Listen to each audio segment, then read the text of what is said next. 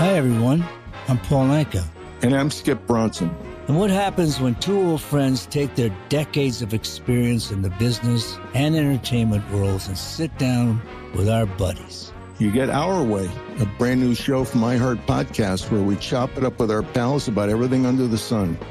This is our podcast, and we're going to do it our way. Listen to Our Way on the iHeartRadio app, Apple Podcasts, or wherever you get your podcasts.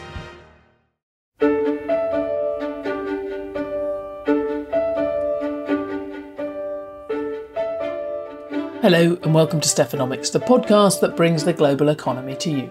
World begins unprecedented third attempt on 2020. That wisecrack on Twitter as the clock struck midnight on New Year's Eve captured the global mood rather well, I thought. We're stepping nervously into January, wondering whether this might be the year things finally get back to normal trying to ignore the fact that nearly everyone we know either just recovered from COVID or recently had a positive test. Also, that many of us in the US and Europe are once again working from home. So, the first question on our agenda must be how is the latest wave of Omicron infection affecting the global economy so far? And especially what's happening to that great snarl up in global supply chains that so dominated this podcast in 2021. We have the absolute latest on that in a minute from our supply chain czar, Brendan Murray. But even if COVID starts to fade from view, we know the pandemic will probably change some parts of the global economy for good. Including maybe Mexico, which looks a lot more attractive to global manufacturers now than it did before COVID. Thomas Black has a report from Ciudad Juarez, just south of the US border, later on. We also have the sad tale of fishermen and divers on the island of Iki off the coast of Nagasaki, whose way of life is already threatened by climate change but may now also be hard hit by the Japanese government's efforts to cut the country's reliance on fossil fuels. I swim here every day, but the sea is dead now. At the bottom of the sea, it really feels like death. もう死んだようになってますね。Not our usual fare, perhaps, but a parable of our times, that story, coming up later from our Japan economy reporter Yoshiaki Nohara. But first, let's have that update from our supply chain guru, Brendan Murray. This Omicron spread so dramatically in the last few weeks of 2021. I guess many of us felt we might be coming back from our Christmas holidays and find the world ground to a halt again. It's early days, but what is the early evidence on the impact that the Omicron wave is having? Well, the early evidence is showing that the, the, the global economy and supply chains in particular are sort of withstanding the initial uh, outbreaks, whether they be in France or the UK or the US. Uh, you know, a lot of uh, companies have built-in uh, resilience plans to deal with workers as they as they call in sick. But still, there are a number of, of, of hotspots where all of these cases are, are affecting the ability of, of companies to, to, to have enough workers to move goods through the pipeline that they need to move through. So we were seeing some signs that uh, you know, supply chains were starting to repair themselves toward the end of the year after a very disruptive year. Uh, but then Omicron, you know, came, you know, with a vengeance in December and kind of slowed whatever progress we were seeing. So we're entering 2022 with uh, you know even more question marks about the health of uh, the global trade and whether goods can continue to move as as well as they have or as poorly as they have in a lot of cases uh, for the past two years. And I guess the, the latest news has been that that even a very small number of cases in China is causing them to have quite dramatic shutdowns um, in a number of places. Um, we we know even if uh, we're going to hear later that some businesses are trying to to change that, but currently they there is a lot of reliance on Chinese production, and you've got um, complete shutdowns in at least a couple of, of big cities talk of, of barter in towns like Xi'an, where their local supply chains are are breaking down. If that is the story for for several weeks, if China starts having even a more national lockdown, I mean that's surely going to slow down this improvement in the state of supply chains. Exactly. This is the real wild card this year, especially in coastal towns uh, where where ports are big employers and you know important for the movement of goods you know into China and out of China. There are you know several hundred ships you know currently waiting outside of Ningbo, uh, uh, you know one of the world's busiest ports, and the trucks are slow to, to come and go uh, from this port, and that just backs the whole system up. Uh, those trying to to get in to offload and then to reload and to come back to the states or to Europe. So that is really the big question: is the the, the supply chains are really at the mercy of the virus and especially China, which you know kind of is the gateway to much of the world's uh, consumer goods and raw materials for that matter. So those shutdowns, this zero tolerance policy in China for for COVID cases is really going to be uh, the thing to watch in 2022 as to whether uh, supply chains can uh, you know kind of rebound or or stay as as uh, knotted and and tangled as they are we tend to think of the impact of Omicron as being about um, hospitalizations and is it you know that the, public health consequences, which obviously could be significant if enough people get COVID, particularly people who are not vaccinated.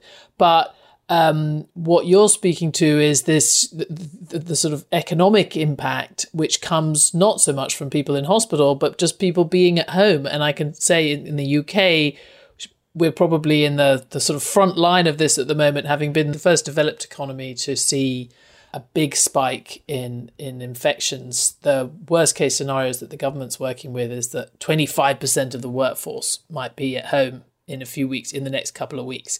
Which obviously, if that happens, you've got some pretty important workers who are not on the border controls or not in the supermarkets or not in hospitals. Um, so it's going to be very interesting to see how that plays out. But you do get the sense, Brendan, that whatever happens, we're going to know uh, quite quickly because it really is spreading so fast through the economy.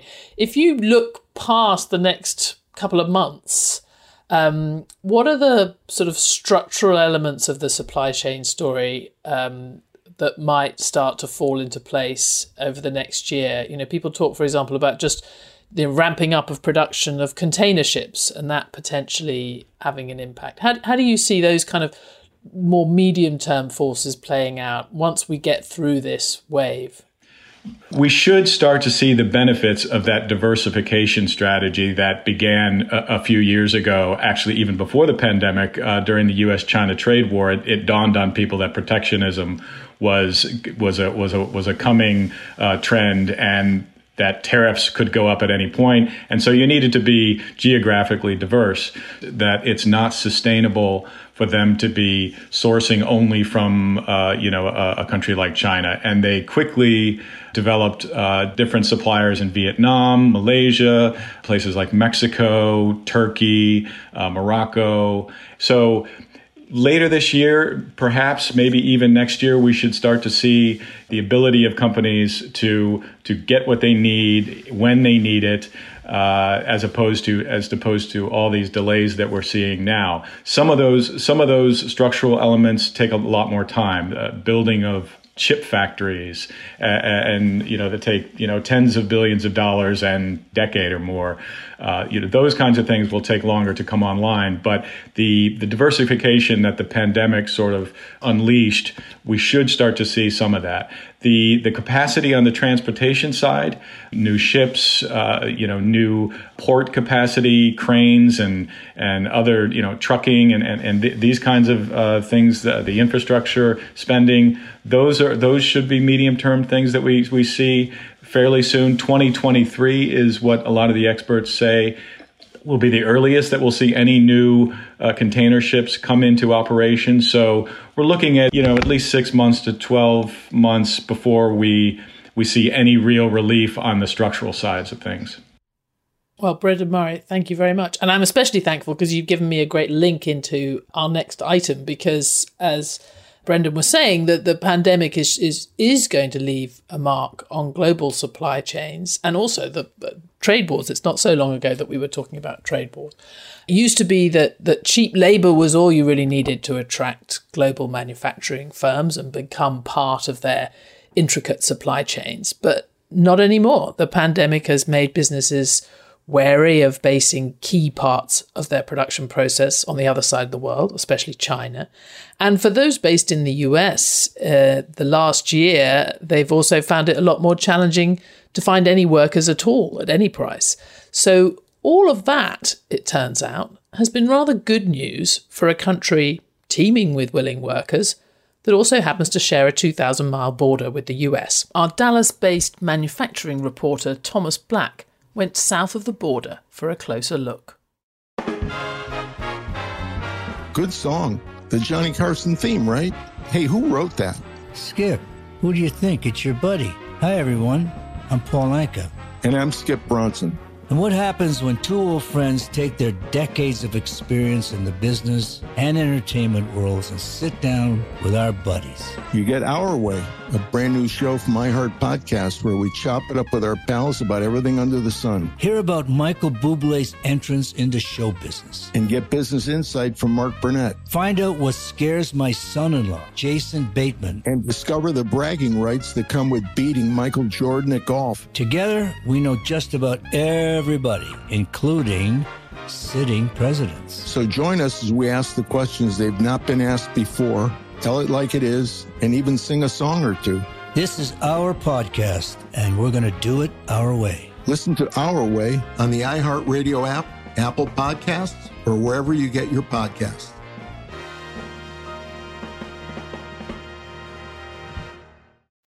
We have very big plans for Mexico.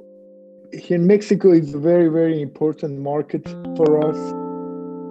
That's Isaac Larian, the founder and CEO of MGA Entertainment, a Los Angeles based toy maker. You've probably seen or even bought some of the toys made by MGA, from dolls like Bratz to the iconic Little Tikes Cozy Coupe. That's the bubble shaped plastic car that toddlers can climb in and power with their own feet. So, what do toys have to do with Mexico? Well, MGA now makes that Little Tikes toy car in Ciudad Juarez, a dust swept border city just across the Rio Grande from El Paso, Texas. The company set up the factory only a few miles from the U.S. border, and in just nine months, beginning operations in November. And those big plans for Mexico that Larian just spoke about? They're part of a strategy to shorten MGA's supply chain. Last year was a wake up call for MGA. The company makes most of its toys in China and also has a large U.S. plant in Hudson, Ohio. But both proved problematic. While the Chinese factories performed, MGA ended up with 750 shipping containers filled with millions of dollars of toys, stuck outside the port of Los Angeles and completely missing the holiday shopping season. Adding insult to injury, the expense for sending those containers from China to the U.S. had skyrocketed from $3,200 a container to an astonishing $16,000. But back in the US, the company couldn't crank up production at its Ohio plant because it couldn't find enough workers to hire. American workers, if they are even available, don't want to work in factories or farms. So we are moving across the border into Mexico. We just opened up our first factory in Juarez, Mexico, and we did it in the record time. MGA isn't alone in increasing production in Mexico, and it's a trend that is only getting started, according to Jason Tolliver from real estate firm Cushman and Wakefield. The whole idea of outsourcing was in, in the global connectivity was to drive down production costs. A couple of things have made that more expensive. First, just the supply chain disruption. So whether it's a pandemic or whether it's everything related to sustainability and and and, and natural disasters or anything, so the cost, transportation costs have gone up and are less reliable. But labor's also gone up. And how are companies looking at these problems of higher labor costs in China and the risks of sending their goods across the Pacific Ocean to the U.S.? We see production Southeast Asia, uh, Vietnam, Myanmar, perhaps India, but I don't have as reliable energy. I don't have as good an infrastructure. I don't have that. That it's harder to transport. I can move further inland into Western China, uh, where labor costs are a little bit lower, and I can take advantage of you know the, the infrastructure that they have, but I still have all my eggs in one basket. Or I can become more regional, shorten the supply chain, come back to the Americas, manufacture in Mexico at a lower wage rate, and then push into the U.S. And that's really what's drawing people back. Mexico didn't become a magnet for foreign factories by accident. The country started pushing for manufacturing investment back in the late 1960s with a program designed to entice factories to Mexico's northern border, where the unemployment rate soared and poverty was crushing. There are now almost 6,500 of these so called maquiladora factories throughout Mexico that employ more than 3 million workers. Since the pandemic, even more plants are popping up, particularly in Juarez. Excavators and bulldozers swarm the city, carving out foundations for industrial plants from the sandy soil of the vast Chihuahuan desert. This one right here, this is a new built to suit for Werner Ladder to your left. Okay. It's about 450,000 square feet, and they already have presence here, but they're bringing in lines from the U.S. Okay. Um, and then here to your right, this is our newest development. We're developing four buildings, total of about 700,000 square feet. That's Jesse Melendez. He's the director of real estate and new business development for Intermex, a Mexican company that was a pioneer for providing industrial space for foreign companies along the border. He's driving through Juarez, showing off the construction boom that has taken hold here. Industrial real estate is tight in this city. 98% of space has been leased, and price per square foot has jumped more than 20% from a year earlier. But a lot will depend on how the economy performs in the U.S., where Mexico sells about 80% of its exports. We're seeing more U.S. companies that are in Asia coming to Mexico and not the U.S. So mm, instead of saying reshoring U.S., it's more like reshoring North America. One of the Mexican factory workers helping to make this possible is Efrain Gonzalez. The 49 year old earns 1,800 pesos a week, or about $90 plus benefits, at a plant recently built by the unit of China's Keeson Technology that makes adjustable beds. Like many workers in Juarez, Gonzalez migrated north from southern Mexico, where jobs are scarce and pay is even lower. I've been here in Juarez for two years. Over there in Veracruz, there's no work. For Mexico, this could be the start of a prolonged period of foreign investment from companies seeking to shorten supply lines, reduce risk, and keep costs in check. Plant manager Minicio Garcia is convinced that this is Mexico's manufacturing moment. Do you think there's going to be more manufacturing coming that was done in China coming to Mexico? Absolutely. Absolutely. In Ciudad Juarez, Mexico, I'm Thomas Black.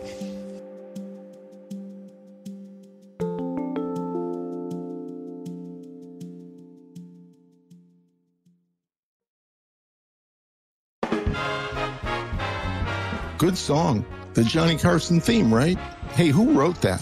Skip, who do you think? It's your buddy. Hi, everyone. I'm Paul Anka. And I'm Skip Bronson.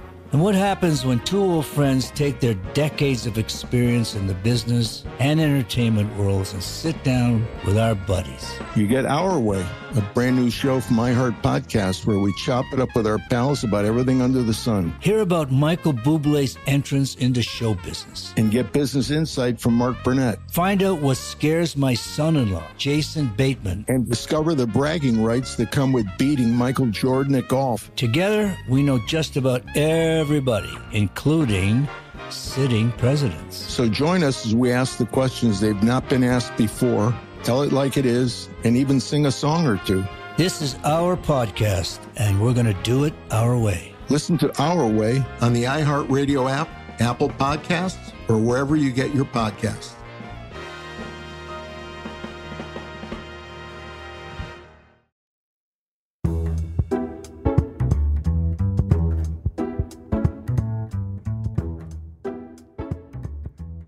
Now, whatever impact the pandemic might ultimately have on our world, it's not going to come close to the global consequences of climate change.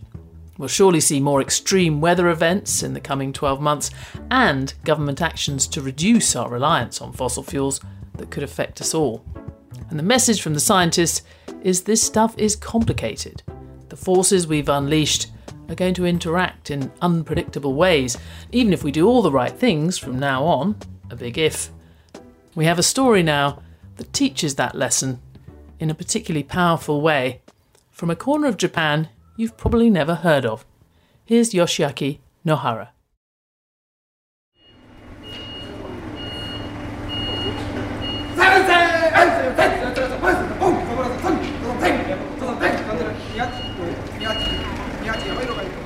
It's before dawn at the Japanese fish market. I'm on a remote island called Iki off the Nagasaki coastline. In a matter of seconds, buyers snap up Japanese butterfish, yellowtail, and red snapper, all neatly placed in cases of ice. I'm overwhelmed by the vigor and speed of the auction.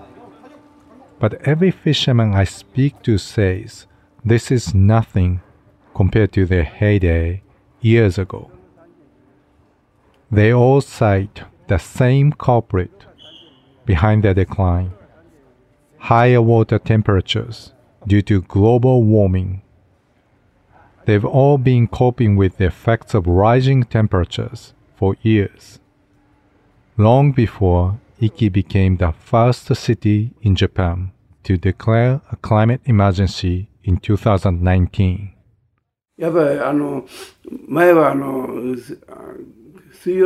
fish we used to find around here have been moving up north.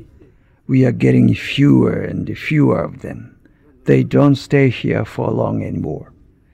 Water temperatures have risen by about 1 degree Celsius compared with the old days. That was Terutaka Okubo, head of the Katsumoto Fishery Cooperative. He is 75 and has seen the wax and wane of the local fishery. Most boys he grew up with skipped high school to become fishermen, but now many leave the island in search of college and jobs.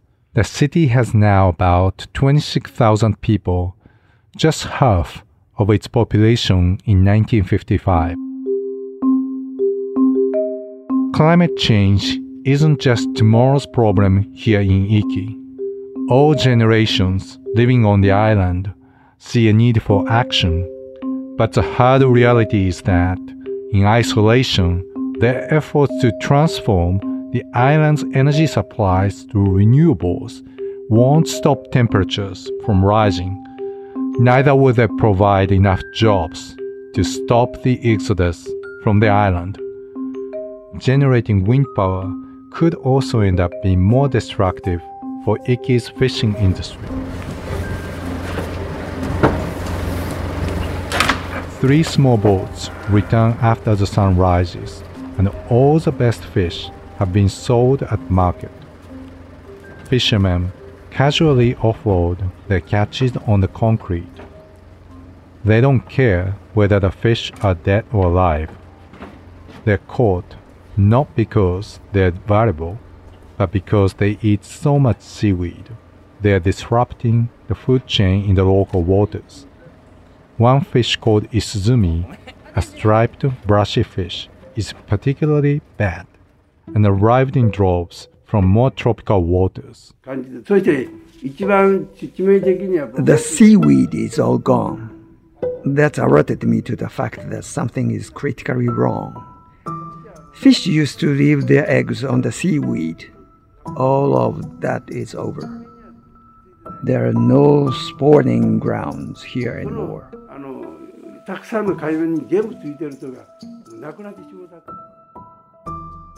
I approach Tsutomu Shinozaki, who wears a straw hat and is chatting with his friends. Shinozaki is a 53 year old local diver. His catch of urchins and abalone has dwindled as the seaweed has disappeared. His days of harvesting 70 abalone in one day are long gone. In the sixth month, ending in September of 2021, he didn't manage to find even 10 abalone. Shinozaki tells me how he can barely sustain his lifestyle anymore. Last winter, he took a construction job in the Tokyo suburbs just to make ends meet. Water is completely different now. I can't tell if I'll be able to continue what I'm doing for much longer. And I can't tell my children to follow in my footsteps. Shinozaki and others let me hop on one of their boats. And off we go. The water is emerald green. I see rocks at the bottom clearly. The scene is of pure beauty for tourists, I'm sure, but not for people like Shinozaki, who remember the water that used to be home to dark forests of seaweed. The city of Iki has been developing land based wind and solar power projects to prevent temperatures from rising higher. It's now aiming for offshore wind farms to make its power generation 100% renewable by 2050, up from the current 13%. That's in line with Japan's target to go carbon neutral by 2050 the nation is aiming to boost renewable energy like wind, solar, and hydrogen to cut its reliance on fossil fuels. Iki and other rural towns have abundant space and natural resources to power that transition. Iki's mayor, Hirokazu Shirokawa, fully supports the government's willingness to take on climate change. People may say, what's the point of this small island declaring a climate emergency? But that's helped us to raise awareness about this issue. We've got to take action, otherwise, nothing is going to change. Still, such a dramatic transformation will have a cost for local fishermen, Shirokawa says. They won't be able to carry on in the same way. Radio waves and sound from wind turbine blades will impact our fishing. I think we need the power company to guarantee some kind of compensation for our fishermen. Okubo, the head of the local fishery cooperative, says the offshore wind farm will impact the fishing grounds, even though he's not sure what the impact will be. But sticking with the status quo will only guarantee ongoing decline for fishermen. It's uncharted territory for us. We don't know what's going to happen until we go with it. It's hell for us if we do it, and it's hell for us if we don't. If we just sit tight, things will keep going downhill, and the population decline isn't going to stop. Okubo's predicament speaks to the price that rural communities will have to pay even if we manage to meet global emissions targets, both in Japan and abroad. Locals like Hisae Takeo are fearful of what the transition to renewable energy will mean for Iki and its fishing industry. I'm against it. Abalone and other sea creatures are very sensitive. When things like wind turbines go in the water, they will disappear.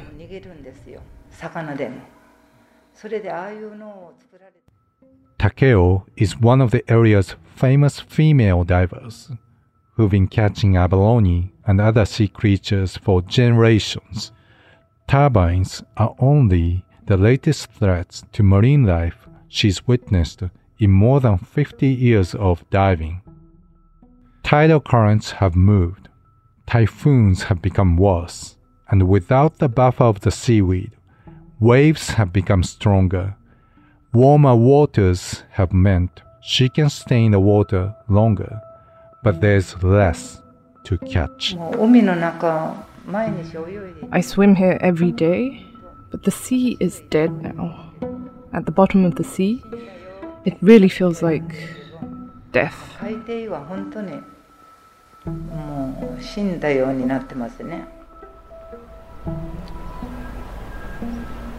For Bloomberg News, I'm Yoshiaki Nohara.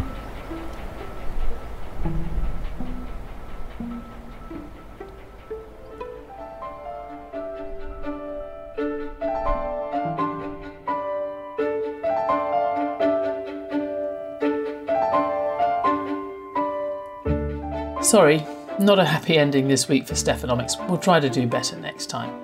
But for good and bad news about the global economy, do follow at Economics on Twitter and rate this podcast, especially if you like it.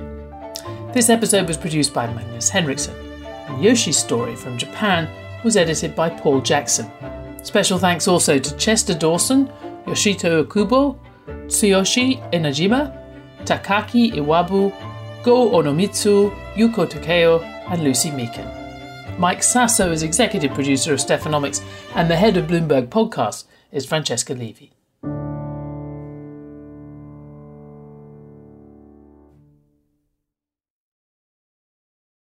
Hi, everyone. I'm Paul Anka. And I'm Skip Bronson. And what happens when two old friends take their decades of experience in the business and entertainment worlds and sit down with our buddies? You get Our Way, a brand new show from iHeart Podcast where we chop it up with our pals about everything under the sun.